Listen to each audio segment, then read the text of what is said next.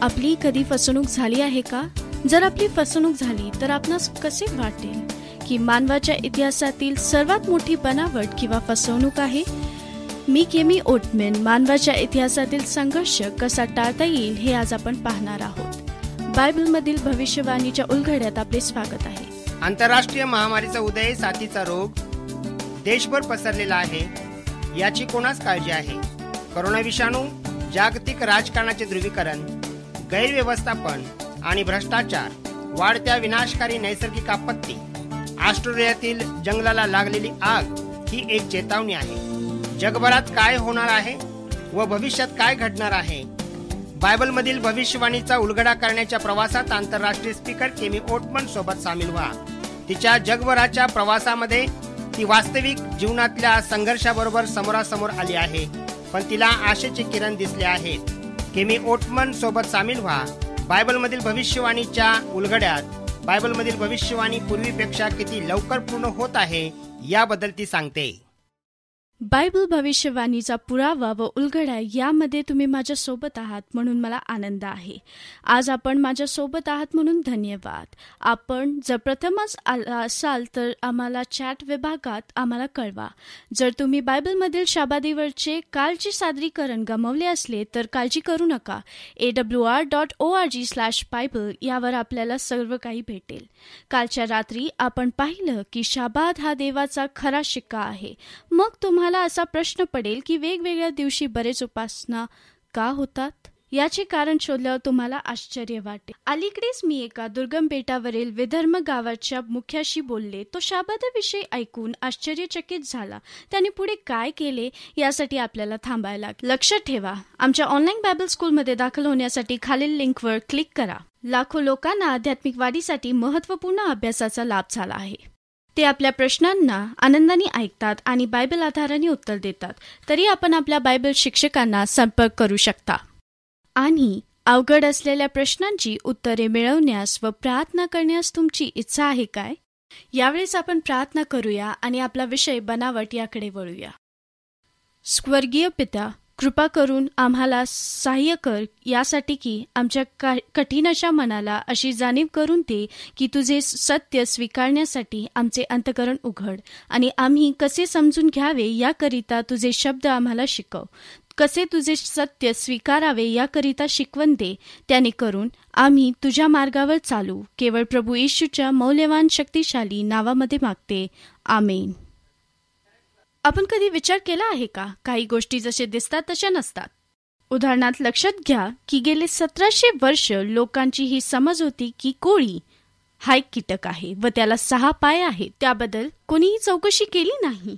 आणि असे म्हटले जात होते की कोळी हा कीटक आहे परंतु जॉन बॅप्टिस्ट स्लॅमार्क या व्यक्तीने कोळीचा अभ्यास करून विस्तारितरित्या माहिती करून दिली की त्याला आठ पाय असून तो वेगळ्या प्रजातीचा प्राणी आहे. हे सिद्ध केले. शतकानुशतके एखादी गोष्टीवर विश्वास आहे म्हणून ती गोष्ट खरी ठरत नाही. अशा परंपरा असू शकतात. अशाच प्रकारच्या परंपरेची एक लांबलचक कल्पना पैकी एक ख्रिश्चन चर्चमध्येही उतरवलेली आहे.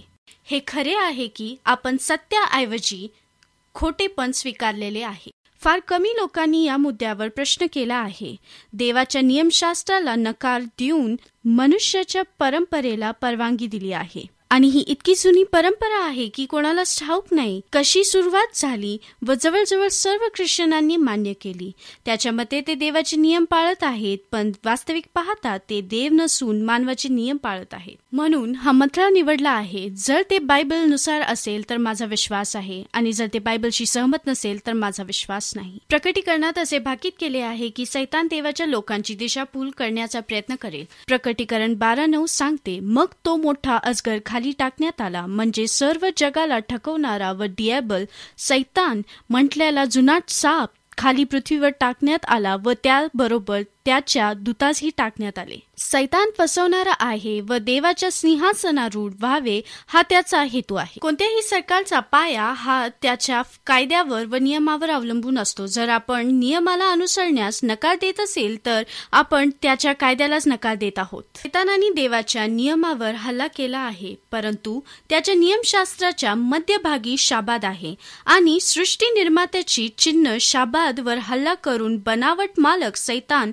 हा या सृष्टीवर आक्रमण करेल. काही प्रामाणिक मनाचे विश्वासू ख्रिश्चन लोक देवांच्या स्वतःच्या बोटाने लिहिलेले दहा आज्ञा वाचतात आणि चौथी आज्ञा पाहतात निर्गम वीस आठ दहा मध्ये शाबाद दिवशी आठवण ठेवून तू पवित्रपणे पाळ. सहा दिवस श्रम कर आपले सर्व कामकाज कर पण सातवा दिवस तुझा देव परमेश्वर याचा शाबाद आहे म्हणून त्या दिवशी कोणतेही कामकाज करू नकोस.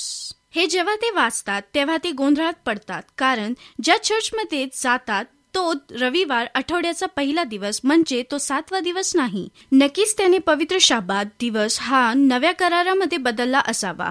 ते आपण पाहूया आणि आश्चर्याची गोष्ट रविवार हा पहिल्या दिवस बदल उत्पत्ती ते प्रकटीकरण पर्यंत कुठेही उल्लेख आढळत नसून नव्या करारामध्ये केवळ आठ वेळा उल्लेख आला आहे.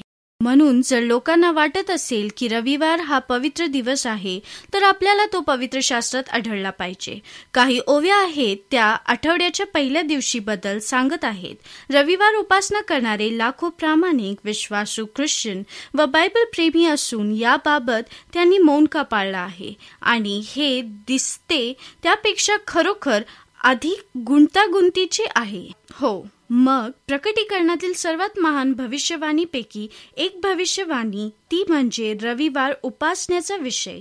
आणि जो पर्यंत बनावट शाबाद विषयी स्पष्ट होत नाही तोपर्यंत महत्वाची भविष्यवाणी समजण्यास अशक्य आहे. बायबलमध्ये आठवड्याच्या पहिल्या दिवसाबद्दल केवळ आठ ओव्या नव्या करारामध्ये सापडतात. बायबलमध्ये रविवार हा नेहमीच आठवड्याचा पहिला दिवस येतो. आणि शनिवार हा आठवड्याचा सातवा दिवस येतो.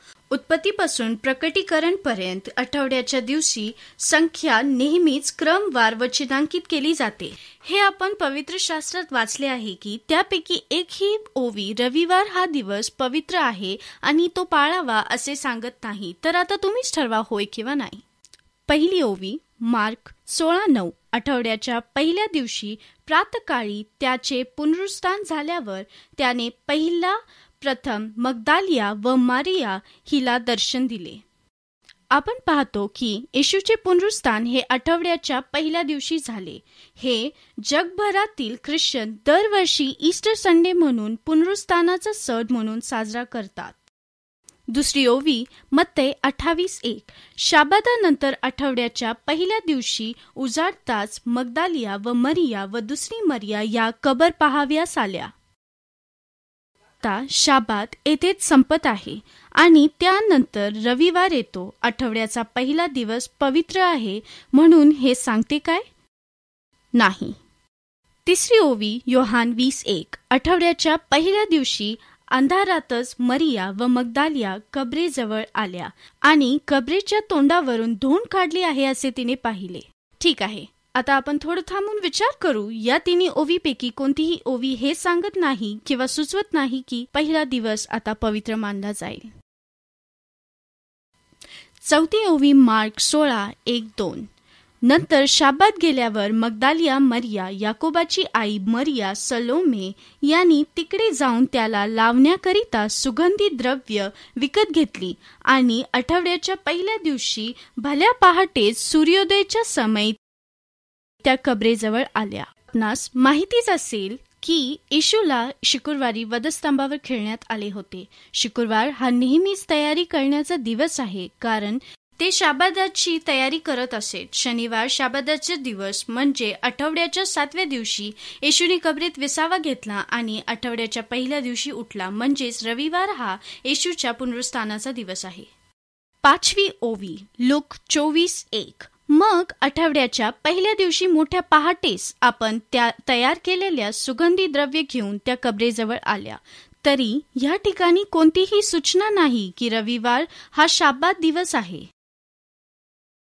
सावी ओवी योहान वीस एकोणीस. त्याच दिवशी म्हणजे आठवड्याच्या पहिल्या दिवशी संध्याकाळी जेथे शिष्य होते तेथील दारे यहुद्यांच्या भीतीमुळे बंद असता येशू आला व मध्ये उभा राहून म्हणाला तुम्हा शांती असो. पण काही जणांचा समज आहे की आठवड्याच्या पहिल्या दिवशी म्हणजे पवित्र दिवस आहे म्हणून शुभारंभ करण्यासाठी एकत्र येतात. पण शिष्यांना पुनर्बांधणीच्या स्मरणात नवीन पवित्र दिवस निश्चित करणे शक्य नव्हते. कारण येशू त्यांच्यामध्ये प्रकट होईपर्यंत त्यांनी त्याला उठवल्याचा विश्वास ठेवला नकार दिला हे सिद्ध झाले आहे मार्क सोळा चौदा मध्ये. नंतर अकरा जण जेवण्यास बसले असताना त्यांनीही तो प्रकट झाला आणि त्यांनी त्याला उठवलेले पाहिले होते त्यांच्यावर त्यांनी विश्वास ठेवला नाही.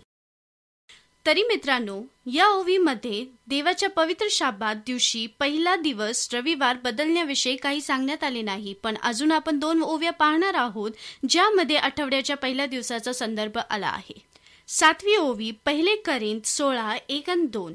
आता पवित्र जनांसाठी जी वर्गणी गोळा करावयाची तिच्याविषयी मी गलती येथील मंडळींना आज्ञा दिल्याप्रमाणे तुम्हीही करा. आठवड्याच्या पहिल्या दिवशी तुम्ही प्रत्येकांनी जसे आपणाजवळ द्रव्य जमा करून ठेवावे अशा हेतूनी मी येईन तेव्हा वर्गण्या होऊ नयेत. पौलांनी त्यांना सूचना दिली होती की आठवड्याच्या पहिल्या दिवशी काही पैसे बाजूला ठेवावेत म्हणजे शाबादाच्या भेटीसाठी तयार राहावेत. हे पहा गरीब कृष्णांसाठी पौल निधी गोळा करत होता म्हणून त्यांनी मंडळांना एक पत्र लिहून कळवण्यात आले होते. काही पैसे वेगळे ठेवावेत म्हणून पौलांनी सूचना दिली होती कारण ते भेटीसाठी तयार राहावेत.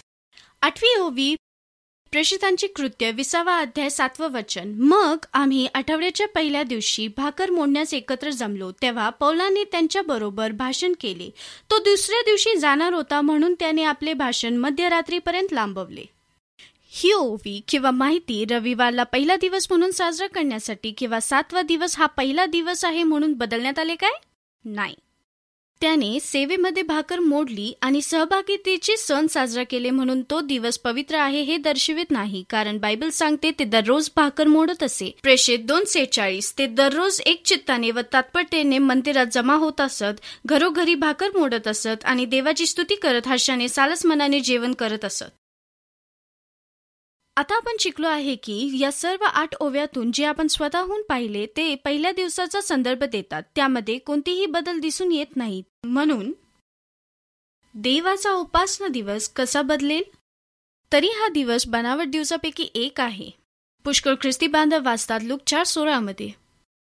मग ज्या नाजरेतात लहानाचा मोठा झाला होता येथे तो आला आणि आपल्या परिप्राटाप्रमाणे शाबादाच्या दिवशी सभास्थानात जाऊन वाचाव्यास उभा राहिला येशू ख्रिस्त. मत्तय चोवीस वीसमध्ये म्हणतो तुमचे पलायन शाबाद दिवशी किंवा हिवाळ्यात होऊ नयेत म्हणून तुम्ही प्रार्थना करा. प्रसिद्ध तेरा बेचाळीस चव्वेचाळीस पौलानी जवळजवळ संपूर्ण शहराला शाबात सातवा दिवस हा पवित्रपणे पाळण्यास शिकवले. प्रकटीकरण एक दहा आपण वाचतो की परमेश्वराचा एक दिवस आहे. लोक सहा पाच आणखी तो त्यास म्हणाला मनुष्याचा पुत्र शाबदाचा प्रभू आहे. आपण तीच गोष्ट माग दोन सत्तावीस अठ्ठावीस मध्येही पाहतो. मते बारा आठ कारण मनुष्याचा पुत्र शाबादाचा धनी आहे. ते गोंधळून जाऊन विचारात पडतात आहे की शाबाद कुणी बदलला आहे? देवानी तर नक्कीच बदलला नाही? असे बायबल सांगते आहे मला की तीन सहा मध्ये कारण मी परमेश्वर मी कधी बदलणारा नव्हे. मी देवाचे आभार मानते कारण त्याच्या वचनाद्वारे मी आपणास खात्री देऊ शकते. देव काल आज उद्यासारखाच आहे. आणि मला हे देवाबद्दल आवडते की तो कधीही बदलत नाही. इब्री तेरा आठमध्ये आपण पाहतो येशू ख्रिस्त काल आज आणि युगान युग सारखाच आहे. देव कधीही शाबात बदलत नाही येशू ख्रिस्त शाबात बदलणारा नाही आणि शिष्य बदलू शकत नाही. प्रेषित पाच एकोणतीसमध्ये आपण पाहतो परंतु पेत्राने व इतर प्रेषितांना उत्तर दिले आम्ही मनुष्यापेक्षा देवाची आज्ञा पाहिली पाहिजे. मग प्रश्न असा आहे हे कोणी केले? तर प्रकटीकरणाच्या तेराव्या अध्यायात एक शॉपत आहे ते समुद्रावरून वर येते आणि या अध्यायात आपण पाहतो की शॉपताचे खून सहाशे सहासष्ट ही होय. तरी लक्षपूर्वक पहा की शौपताचे वर्णन कसे केले आहे? मित्रांनो मला आपण सूचित करू द्या की हे शौपत शक्ती प्रदर्शन व राज्य प्रतिनिधित्व करत आहे ना की कोणत्या अकरा विकरा प्रशूला सादर करत आहे. प्रकटीकरणामध्ये आपल्यासाठी येशूचे प्रेम आहे ते आपल्यासाठी प्रेमपत्र आहे. तर हे आपण मनपूर्वक वाचून पाहूया. प्रकटीकरण तेरा एक. नंतर मी एक शॉपत समुद्रावरून वर येताना पाहिले. त्याला दहा शिंगे व सात डोकी असून त्याच्या शिंगांवर दहा मुकुट आहेत. आणि त्याच्या डोक्यावर देव निंदात्मक नावे होती. हे ते एक आदर्श उदाहरण आहे की बायबलमधील शॉपत एक राजकीय आणि धार्मिक शक्ती किंवा राज्य यांचे प्रतिनिधित्व करते. ही देवनिंदात्मक नावाची शक्ती आहे ही तिच्या हक्काचा किंवा ईश्वर अधिकाराचा दावा करते आपण पुढे पाहूया. जे शोभत मी पाहिले ते चित्त्यासारखे होते त्याचे पाय अस्वलाच्या पायासारखे होते त्याचे तोंड सिंहाच्या तोंडासारखे होते आणि त्याला अजगराने आपली शक्ती दिली. तर कोण आहे हा अजगर? सैतान. त्याच्या महान अधिकार आणि सामर्थ्यामुळे संपूर्ण जग त्याचं ऐकतं. देवाच्या नियमाच्या ऐवजी स्वतःचे नियम व कायदे जाहीर करतो. शाबाद हा हल्ल्याचा एक विशेष विषय बनला आहे. आणि हा शपथ समजून घेण्यासाठी आपण दानियलाच्या पुस्तकाकडे वळूया. दानियलाचा सातवा अध्याय आणि प्रकटीकरणाच्या तेराव्या अध्यायात या शपथाचा दृष्टांत पाहायला भेटतो. यामध्ये सिंहा चित्ता अस्वल अजगर याविषयी पाहायला भेटतं. दानियलाचा सातवा अध्याय हा प्रकटीकरणाचा तेरावा अध्याय समजून घेण्यासाठी किंवा उघडकीस आणण्यास मदत करतो. या अध्यायात शपथाची खून सहाशे सहासष्ट आहे याची आपल्याला माहिती होते. म्हणून परमेश्वरचं वचन सातत्य असून ते एकसूत्रीपणात दिसून येतं. दानियल सात दोन तीन. वचनामध्ये आपण पाहतो की दानियलाने म्हटले की मी रात्री दृष्टांतात पाहिले की चारी दिशेने वारे महासागरावर सुटले आणि भिन्न भिन्न चार मोठाली शपथ समुद्रातून बाहेर निघाले. ही वचने आपणास भविष्यवाणीचा उलगडा किंवा स्पष्टीकरण देते. दानियल सात सतरा. ते मोठ्याने चार शौपते पृथ्वीवर उदयास येणारी चार राज्य होईल. दानियल सात तेवीस. त्यांनी सांगितले की चौथे शपथ हे पृथ्वीवर चौथे राज्य होईल. दानियलाची चार शौपदे पाहिली तर राज्यांचे प्रतिनिधित्व करतात. जी दानियलाच्या दिवशी पासून सुरू झाली ती आपल्याला त्या काळाच्या ओघात घेऊन जाते. माझ्या पहिल्या सादरीकरणात आपण पाहिली होती की आपल्याला आठवण असेल की आम्ही दानियलाच्या दुसऱ्या अध्यायामध्ये चार शौपद म्हणजे चार राज्य पाहिली होती. दानियलाच्या दुसऱ्या अध्यायातील चार राज्य म्हणजे बाबेलॉन मेदीपर्सिया ग्रीस रोम. दानियलाच्या दुसऱ्या अध्यायात शपदाचे दृष्टिकोनातील अधिक माहिती सापडते. विभागीय युरोपच्या काळापासून हे स्पष्ट होते की एक राज्य उद्यास येईल. देवाच्या नियमात आणि घालून दिलेल्या शिस्तीत बदल घालवून आणेल. बायबल या घटनाच्या कसा अंदाज करते ते पाहू. आता प्रत्यक्षात काय घडले आहे याची इतिहासात पुष्टी किती स्पष्टपणे होते ते आपण दानियल सात चारमध्ये पाहू. पहिलं सिंह सारखे असून त्यास गरुडासारखे पंख होते. मी पाहत असता त्याचे पंख उपटून त्याला जमिनीवर उचलण्यात आले. त्याला मानवाप्रमाणे दोन पाय वर उभा केले व त्यास मानवाचे हृदय दिले. पहिला सिंहासारखा असून त्यास गरुडाचे पंख होते. ठीक आहे. आपणास माहिती आहे का की बेबिलॉनच्या बाजूला इराकमध्ये एक पुरातन शास्त्रज्ञ एक ठिकाणी खणत असताना भिंतीवर प्राचीन काळाच्या गरुडचे पंख असलेला सिंह आढळला. ते पाहून त्या लोकांना कळून आले की सिंह हे बाबेलॉनचे प्रतीक आहे. दानियल सात पाच. मी आणखीन पाहिले की दुसरे एक शॉपद अस्वलासारखे होते. ते एक अंग वर करून उभे होते. त्याने आपल्या तोंडाच्या दातामध्ये तीन फासोळ्या धरल्या होत्या. लोक त्यास म्हणाले उठ पुष्कळ मांस खा. मेदीपर्शी या दोन्ही राज्याने एकत्र येऊन बाबेलॉनवर चढाई केली. अस्वलाच्या तोंडात काय आहे? तीन फासोळ्या. याचा अर्थ असा की मेदीपार्शीने जग जिंकले आहे. बाबेलॉन लिदिया आणि इजिप्त या तीन राज्याचा पराभव झाला आहे. या तीन फासोळ्या तीन राज्याचे प्रतिनिधित्व करत आहे. प्रथम त्याने बाबेलॉनचा पराभव केला व उत्तरेकडे लिदियाचा पराभव करून दक्षिणेकडे इजिप्तचा पराभव केला. हे तीन राज्य बाबिलॉन इजिप्त आणि लिदिया याचे प्रतिनिधित्व करत आहे. हे सर्व वचनं बायबलमध्ये नोंद आहेत म्हणून मला फार आवडते. तिसऱ्या राज्याचे उदय दानियल सात सहा मध्ये आपण पाहतो की तिसरे राज्य उदयास आले त्यानंतर मी पाहिले की आणखीन एक शौपद चित्यासारखे दिसले. त्याच्या पाठीवर पक्षाचे चार पंख होते त्या शौपदास चार डोकी होती आणि त्यास अधिकार दिला होता. तर उदयास येणारे तिसरे राज्य ग्रीस बनले. आपणास माहिती आहे की अलेक्झांडर हा खूप प्रसिद्ध व महान राजा होता. जेव्हा त्याने जगावर विजय मिळवला तेव्हा तो फक्त तीस वर्षाचा होता आणि फार कमी वेळात. आपण पाहू शकतो की ग्रीस हे राज्य हे एक चित्त्याला कशा प्रकारे चित्रण केले आहे? चार डोकी असणारे ते शॉपर अलेक्झांडरचे प्रतिनिधित्व करते. अलेक्झांडर जेव्हा मरण पावला तेव्हा तो फक्त तेहतीस वर्षाचा होता. आपण पाहतो अलेक्झांडरच्या मुलांनी राज्य स्वीकारले नाही.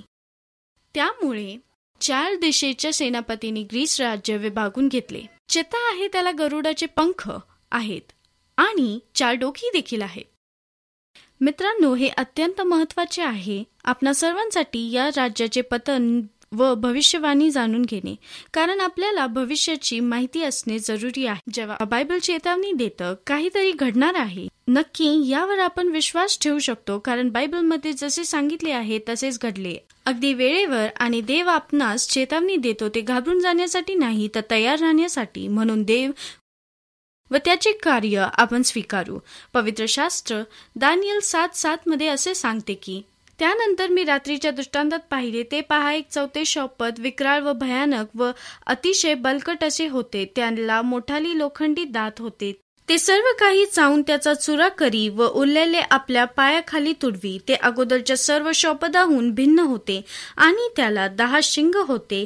हे अगदी स्पष्ट आहे की लोखंडी दात असलेले चौथे शौपद रोम राज्याच्या लोह साम्राज्याचे प्रतीक असून त्याचे प्रतिनिधित्व करते.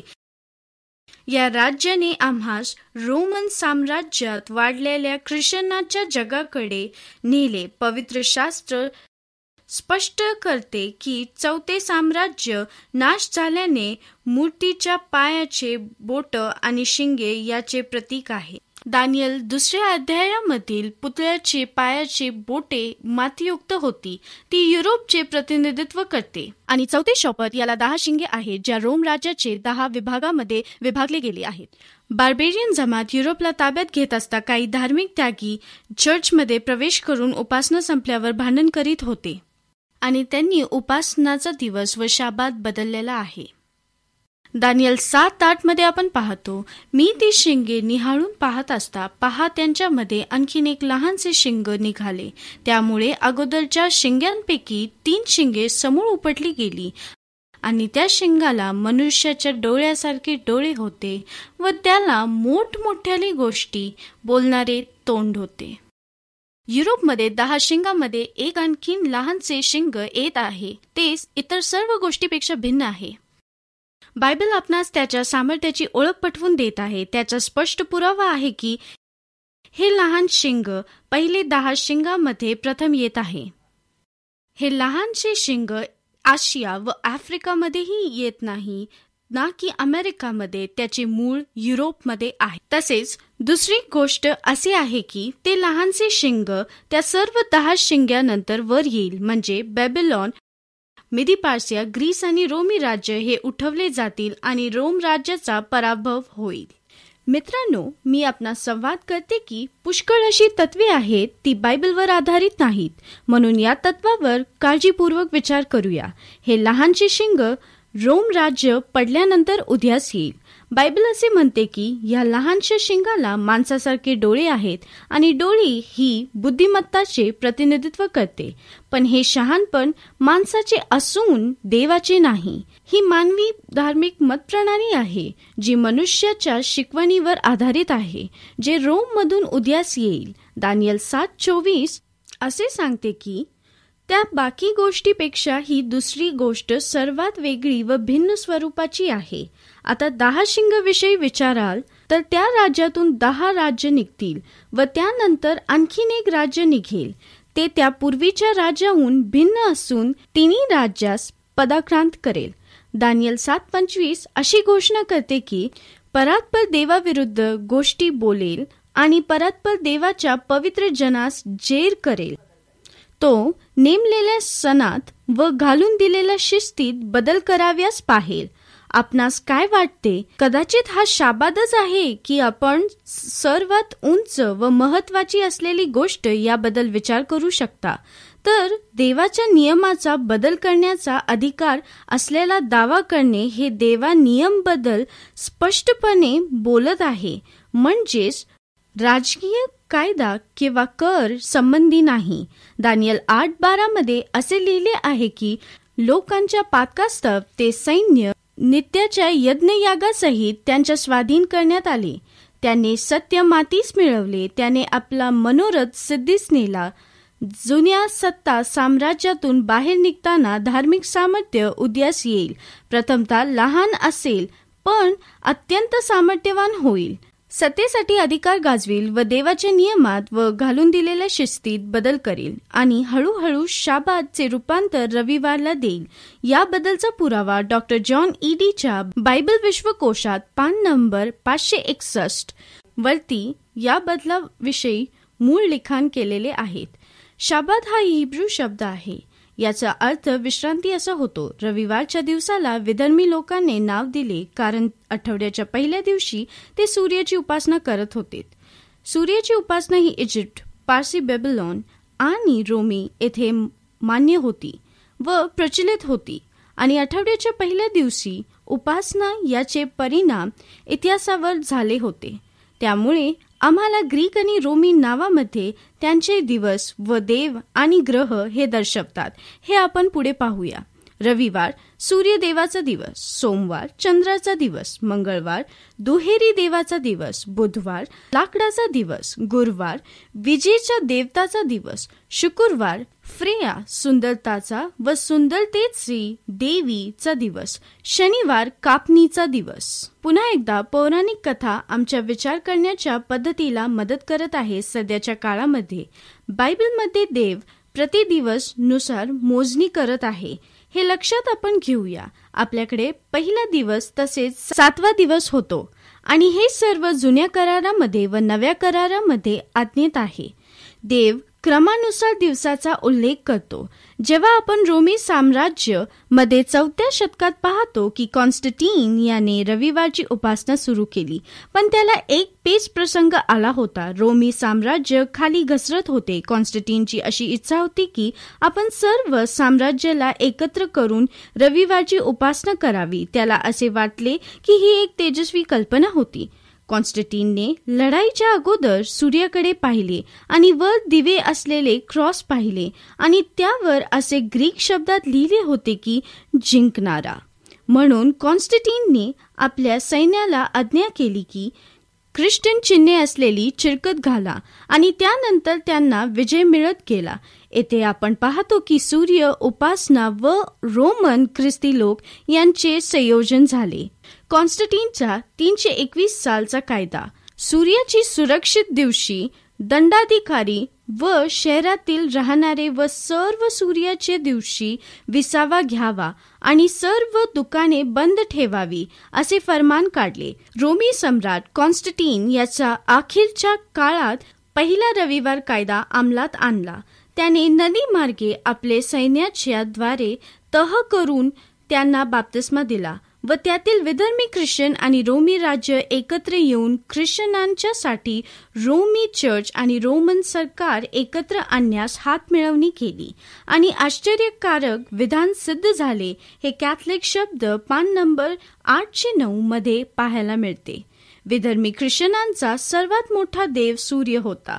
राजाने येशूला न्यायाचे सूर्य म्हणून राजशाही आहे म्हणून या देशातील मंडळीने असे म्हटले आहे जुने पेगन नाव तत्व यामुळे तो पवित्र राहील आणि अशा प्रकारे बनावटी करण्यासाठी समर्पित मूर्तीपूजक हे पौराणिक सूर्य देवाचे ख्रिश्चन रविवार आणला.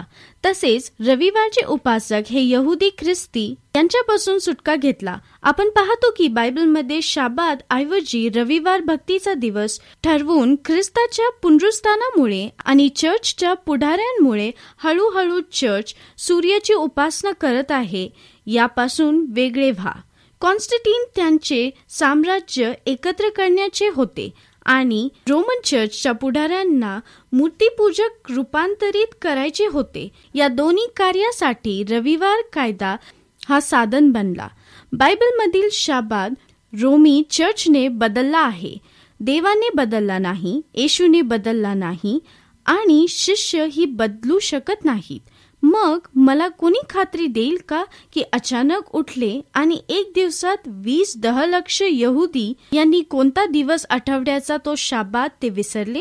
एक राष्ट्र म्हणून ते शरण येण्यापूर्वी ते शनिवारी सुरुवातीपासूनच शाबाद पाळत होते परंतु कॅथलिक चर्चचे बिशप बायबलचे करार सांगणारी पहिली अभिव्यक्ती नोंद झाली.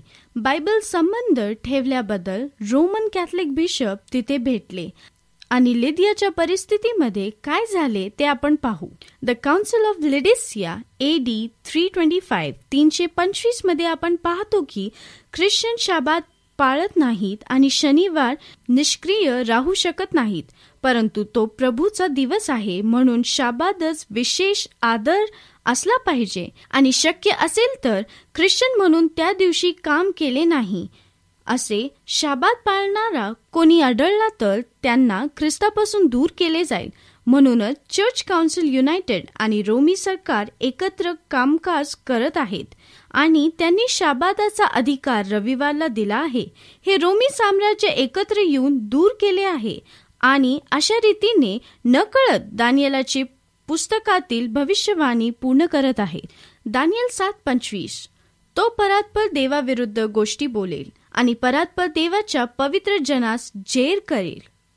नेमलेल्या सणात व घालून दिलेल्या शिस्तीत बदल कराव्यास पाहिल. आता आम्ही रोमन कॅथलिक सूचना व मार्गदर्शकाचे रूपांतर करतो. आम्हाला शाबाद. बदलाविषयी उत्तर हवे आहे. Convert catechism. प्रश्न पहिला. खरा शाबा दिवस कोणता आहे? उत्तर शनिवार हा सातवा दिवस आहे. प्रश्न दुसरा आपण शनिवार ऐवजी रविवार का पाळतो? उत्तर कारण कॅथलिक चर्चने शनिवार शाबादाचे महत्त्व रविवारला दिले. मी येथे थांबते आणि सूचित करू इच्छिते कारण आपणासाठी हे फार महत्त्वाचे आहे. आम्ही अशा प्रकारच्या अवघड विषयावर भाषण करू आणि मी वेगवेगळ्या ऐतिहासिक कागदपत्रांचे शोध घेत आहे. ते लोकांना दोषी ठरवण्याच्या उद्देशाने नाही परंतु भविष्यवाणी पूर्ण करण्यासाठी आहेत. माझा विश्वास आहे रोमन कॅथलिकमध्ये पुष्कळ विश्वासू लोक आहेत तेही देवाची सेवा अगदी मनापासून करतात आणि तेही देवाचे लेकर आहेत. इथे लिहिलेली माहिती केवळ रोमन कॅथलिकचे प्रणालीकडे निर्देश करते ज्यामध्ये सिद्धांताच्या द्वारे आपण स्पष्टपणे पवित्र शास्त्रातून सत्य शोधण्याचा प्रयत्न करत आहोत. आपल्यासमोर सत्यवचन मी ठेवलेले आहे. त्याने करून आपण स्वतःहून निर्णय घेऊ शकतो खरे काय आणि खोटे काय. आपणास माहिती आहे का की कॅथलिक चर्चने देवाच्या दहा आज्ञात बदल करून भर टाकलेली आहे? चला आपण पाहूया कॅथलिक एन्सायक्लोपीडिया भाग चार. नंबर एकशे त्रेपन्नमध्ये लिहिलेले आहे आठवड्याच्या सातव्या दिवसाच्या यहुदी शाबादापासून पहिला दिवस पर्यंत विश्रांतीचा दिवसाचे चर्च या आज्ञेला रविवारचा दिवस म्हणून प्रभूच्या दिवसासारखे पवित्र ठेवण्यास सांगण्यात आले आहे. कॅथलिक एन्सायक्लोपीडियामध्ये असे नोंद करण्यात आले आहे की काळा निरूप चर्चने आज्ञा बदललेले आहेत. कारण काही लोकांनी असे विधान केले आहे की शाबादाची आज्ञा ही तिसरी असून आपण पाहिले की शाबादाची आज्ञा छोटी आहे. कोणत्याही प्रतिमाची पूजा करू नये अशी जी दुसरी आज्ञा आहे ती संपूर्णपणे वगळण्यात आली आहे. सध्या त्यांच्याकडे एक आज्ञा वगळण्यामुळे फक्त नऊच आज्ञा आहेत परंतु त्यांना दहा आज्ञा पूर्ण करावी लागेल. म्हणून त्यांनी दहावी आज्ञा घातली. लोभ धरू नकोस आणि या दहा आज्ञाचे दोन भाग करून दहा आज्ञा पूर्ण केल्या. हे देवाच्या शब्दावर आधारित आहे. यावरून त्यांची मानसिकता स्पष्ट होते. काल केटिंग हा एक हुशार लेखक आहे.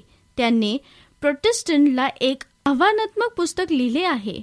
त्याला उत्तर देण्यासाठी जर का तुम्हाला बायबलनुसार चर्चला जायचे आहे तर शाबाद पाळावा लागेल. Catholicism and fundamentalist page thirty एटमध्ये असे लिहिले आहे. रविवार उपासने कट्टरपंथी लोक रविवारचा उपासण्यासाठी एकत्र येऊन भेटतात. बायबलमध्ये असा कोणताच पुरावा नाही की मंडळीने रविवारचे उपासना केल्याचा. यहुदी लोकांचा शाबादा हा विश्वासाचा दिवस. याचाच अर्थ शनिवारचा दिवस असावा. आणि कॅथलिक चर्च सांगते की पुनरुस्थानाच्या स्मरणात मेमरी ऑफ रेझरेक्शन ख्रिश्चननी उपासना करावी आणि दुसऱ्या शब्दात सांगायचे झाले तर जर तुम्हाला बायबलनुसार चर्चला जायचे नसेल तर तुम्ही कॅथलिक पंथाकडे जा. असं ते खुले आम दावा करत आहेत आणि देवाच्या आज्ञेत बदल करण्याचा अधिकार आम्हाला आहे आणि आम्ही आमच्या मताप्रमाणे आज्ञा बनवल्या आहेत. एक मिनिट थांबा. देवाच्या वचनाची गडबड करण्याविषयी देवाने स्पष्ट ताकीद दिली आहे. प्रकटी बावीस अठरा. या पुस्तकातील संदेश वचने ऐकणाऱ्या प्रत्येकाला मी निश्चितपूर्वक सांगतो की जो कोणी ह्यात भर घालील त्याच्यावर ह्या पुस्तकातील लिहिलेल्या पीडा देव आणेल. मग जो कोणी ह्या संदेशाच्या वचनातून काही काढून टाकेल त्याचा वाटा ह्या पुस्तकातील वर्णिलेल्या जीवनाच्या पुस्तकातून व पवित्र नगरीतून देव काढून टाकील. मित्रांनो ही खूप गंभीर बाब आहे. मत्तय पंधरा तीन नऊ. तुम्हीही आपल्या संप्रदायामुळे देवाची आज्ञा का मोडतात? तुम्ही आपल्या संप्रदायावरून देवाचे वचन रद्द केले आहे. अहो डोंग्यांनो तुम्हाविषयी यशयाने यथायोग्य लिहिले आहे. लोक ओठानी माझी सन्मान करतात परंतु त्यांचे अंतकरण माझ्यापासून दूर आहेत. ते व्यर्थ माझी उपासना करतात कारण ते जे शास्त्र म्हणून शिकवतात ते असतात मनुष्याचे नियम. रविवारची उपासना पद्धत ही माणसाकडून व त्याच्या परंपराकडून आज्ञा म्हणून आली आहे. तर तुम्ही कोणाचे देवाचे किंवा मनुष्याचे अनुकरण करणारे हा मुद्दा फार गंभीर आहे आणि तो फक्त एक दिवसाच्या विरुद्ध दुसरा दिवस नाही. तर हा मुद्दा आहे की तुमचे मार्गदर्शक बायबल आहे की परंपरा आहे? परंपरानुसार धार्मिक पुढारी किंवा चर्च यांना देवाच्या नियमशास्त्राबद्दल घडवण्याचा अधिकार कोणी दिला? जी आज्ञा देवाने त्याच्या स्वतःच्या हाताने दगडाच्या पाठीवर लिहून आपणास पवित्र आज्ञा दिली होती त्या सर्वाचा अधिकार कोणाकडे आहे? आणि आपण कोणास दाखवून देतो की आपण कोणाची उपासना करतो? जर सैतानाची बंडखोरी ही उपासनाच्या आसपास विकसित होते तर ही घटना योग्य किंवा अयोग्य याची सुरुवात उत्पत्तीमध्ये झाली. काईन आणि हबेल यांच्या गोष्टीमध्ये दोन वेगळे व्यक्ती व त्यांची दोन वेगळी मार्ग. एकाने देवाच्या आज्ञेप्रमाणे त्याची उपासना केली आणि दुसऱ्याने नक्कीच आज्ञेप्रमाणे केली नाही. त्यातील एकाची उपासना देवाला मान्य झाली आणि तो आशीर्वादित झाला. तर एकाला अभिमान वाटून त्याने खून केला व देवाचा शाप ओढून घेतला. हबेल आणि कायनाचे एकच पालक होते. तरी त्या दोघांचे दृष्टिकोन भिन्न भिन्न होते. त्यामुळे त्यांचे मार्ग वेगळे होते. हबेल देवाची आज्ञा पाहिली व त्याप्रमाणे निर्मात्याने मानवजातीची सुटका केली. परंतु कायनाने त्याच्या अंतकरणात देवाविरुद्ध बंड केला. देवासमोर अर्पण देण्याच्या वेळीपर्यंत ही व्याख्या स्पष्ट होऊ शकत नव्हती. कायनानी हबेल यांच्यातील फरक काईन आणि स्वतःच्या दरम्यानच्या संघर्षामुळे होता. परंतु कायनाला त्याचा गर्व व अहंकार सोडून देणे शक्य झाले नाही. त्यामुळे देवापासून तो दूर होत गेला. तारणाची देवाची योजना वाटाघाटी करणारी नाही. ही एक देणगी आहे.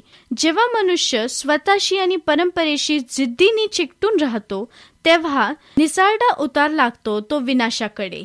देव सातत्याने त्यांच्याकडे वळतो आणि पश्चातापाची संधी देतो. आपण एक विजय जन्माला येत नाही किंवा एक गमवलेले जन्माला येत नाही आपला निवडक जन्म आहे. याकोबाचे पत्र दोन दहा.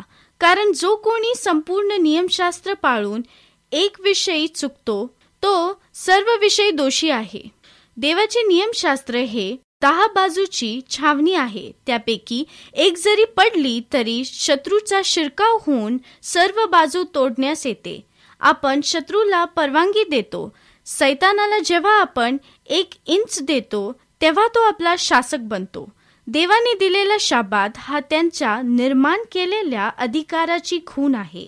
आणि म्हणून या शाबादाला सोडून देणे हे अत्यंत महत्त्वाचे आहे की मी देवाचे अनुकरण करणे निवडलेले आहे. एदेन बागेत देवाने आम्हाला काय दिले ते पाळणे मी निवडतो. तुमच्याबद्दल काय? देव म्हणतो की शाबाद एक महान चिन्ह आहे. ख्रिस्तावरील निष्ठेचे हे एक चिन्ह आहे. आणि एदेन बागेत त्याने आपले जग निर्माण केले यावर विश्वास आहे.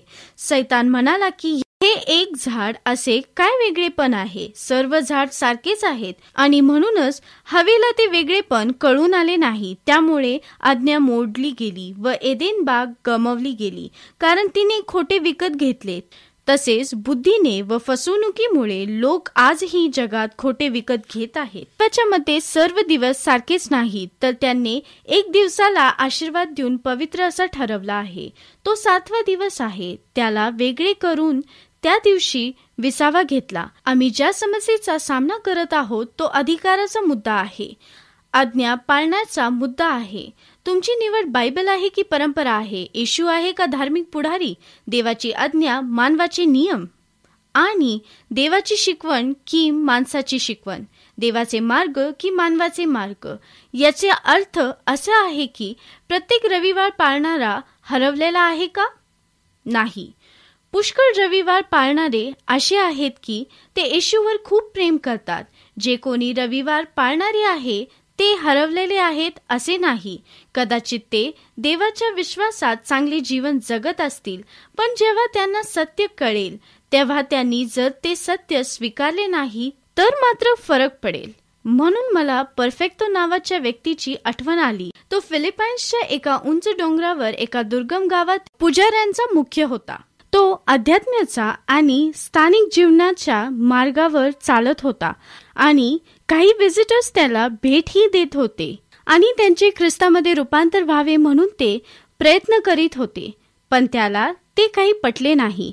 कारण हे जे ख्रिश्चन मार्गावरील लोक आहेत ते बोलत वेगळे होते व वागत वेगळे होते त्यामुळे या विधर्मी मुख्याला काही आवडले नाही परंतु त्याला एकांतात रेडिओ ऐकण्याची आवड होती आणि तो एकच स्टेशन लावून रेडिओ ऐकत असे कारण त्या स्टेशनवर मनाला आनंद देणारी व शांती देणारी म्युझिक लागत असे. एके दिवशी असे झाले की रेडिओवरचे म्युझिक समाप्त झाले आणि त्याच स्टेशनवर एक नवीन कार्यक्रम सुरू झाले. त्या कार्यक्रमाने त्या मुख्याचे लक्ष वेधून घेतले. त्या प्रसार माध्यमातून त्याला कळाले की सातवा दिवस हा शाबाद आहे. विश्रांतीचा आणि खरा व वेगळा केलेला आशीर्वादित केलेला दिवस आहे. त्याला समजले की काहीतरी वेगळे ऐकायला त्याला मिळाले.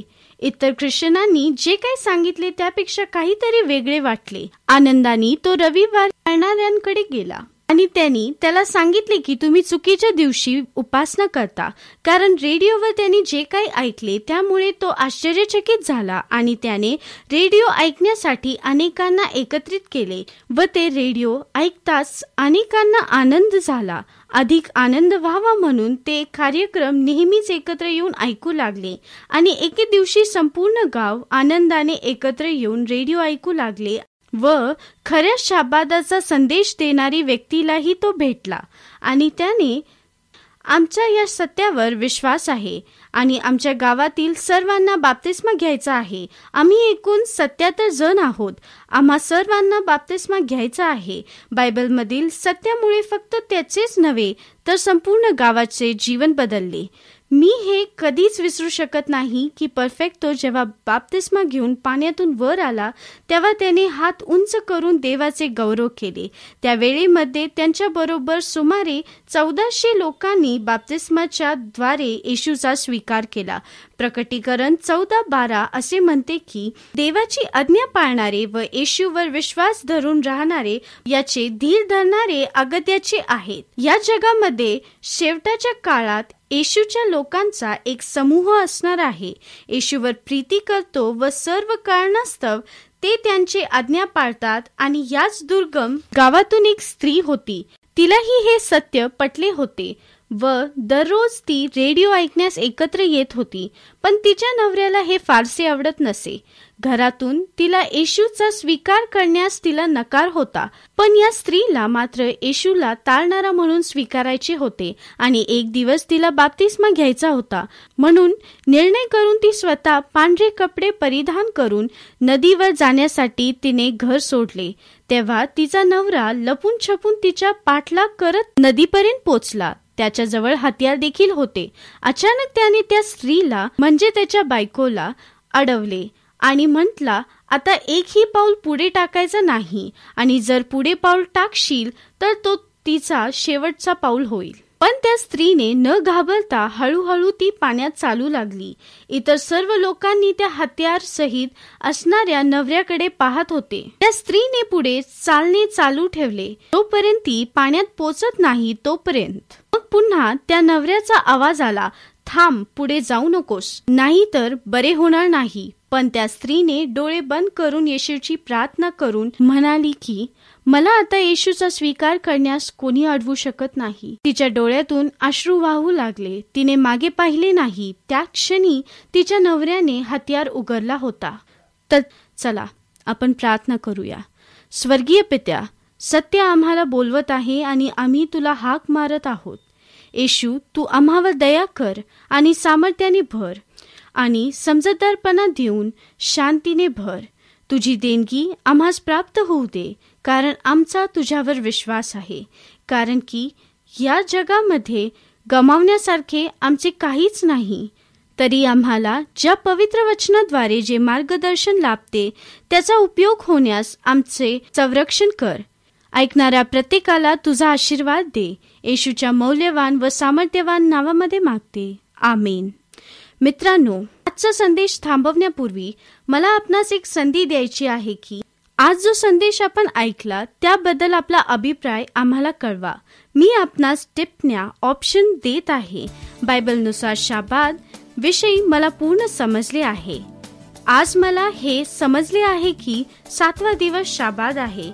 मी विश्वास ठेवून स्वीकार करतो की सातवा दिवस हाच खरा शाबाद आहे. माझी इच्छा आहे की शाबाद दिवस पवित्रपणे पाळावा. आणि शाबादाविषयी मला अधिक माहिती हवी आहे. मला बाप्तिस्मा घेऊन येशू ख्रिस्ताचा स्वीकार करायचा आहे. अधिक माहितीसाठी आमच्या युट्यूब लिंकवर क्लिक करा. तुमच्या प्रश्नांची उत्तरे देण्यासाठी आपल्याकडे पुष्कळ बायबल शिक्षक आहेत. ते आपणास उत्तर देईल. उद्याही आपण या लिंकवर जॉईन होऊया. उद्या आपण मेल्यानंतर काय होते याविषयी ऐकणार आहोत. नक्कीच आपल्याला उद्या ऐकल्यावर आश्चर्य वाटेल. धन्यवाद. देव तुम्हाला आशीर्वाद देव.